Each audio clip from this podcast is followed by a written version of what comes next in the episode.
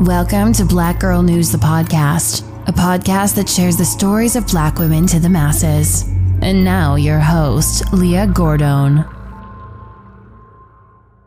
Yeah, a very tragic day for this family. They tell me they identify the victim as 20 year old Alexis Gridiron. This is happening right now, and details are pretty limited, but we have a crew headed to the scene. That's right. It's uh, 9000 block of North 75th Street. Milwaukee police have multiple units on the scene right now. The investigative uh, unit just showed up right now. The forensics unit just showed up. Uh, looks like it took place inside of one of the units inside of this uh, building in the 9000 block. It was an ex-boyfriend who took her life in the home in the apartment complex behind me.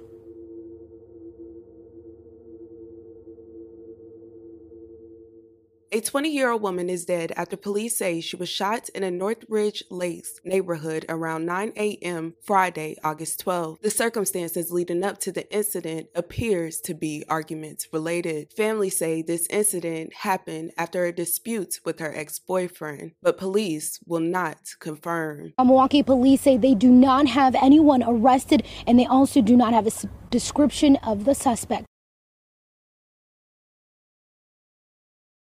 Alexis Gridiron was 20 years old and lived in Milwaukee, Wisconsin. According to her Facebook, she went to Washington High School and later studied at the University of Wisconsin, Madison. Alexis was sweet, loving, kind, but chill, according to her family. She had friends, but her family said she liked to stay to herself. Alexis was very focused and dedicated to her goals and dreams. She worked as a certified nursing assistant and she enjoyed what she did. Family members told local news that Alexis even recently broke up with her longtime boyfriend. They didn't go into details about the nature of their prior relationship. However, reports did allege that the news of her leaving him didn't rest with him too well. Sadly, her family disclosed her ex boyfriend, who police declined to identify, showed up at her apartment Friday morning and shot her while she was getting ready for work.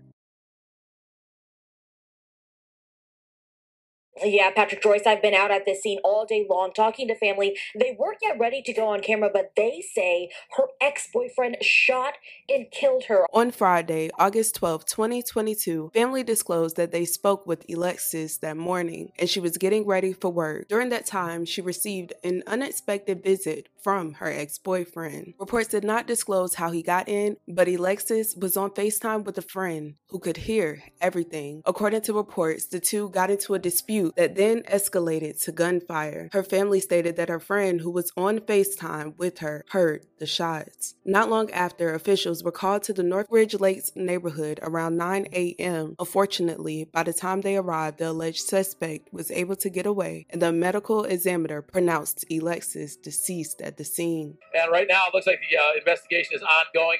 They've got the uh, parking lot blocked off as well as the uh, yard area surrounding the uh, uh, unit in question as well. Matt, really quickly before we let you go, did you see anyone coming out of the front entrance of the building or that stairwell, stairwell where police are focusing their investigation by any chance?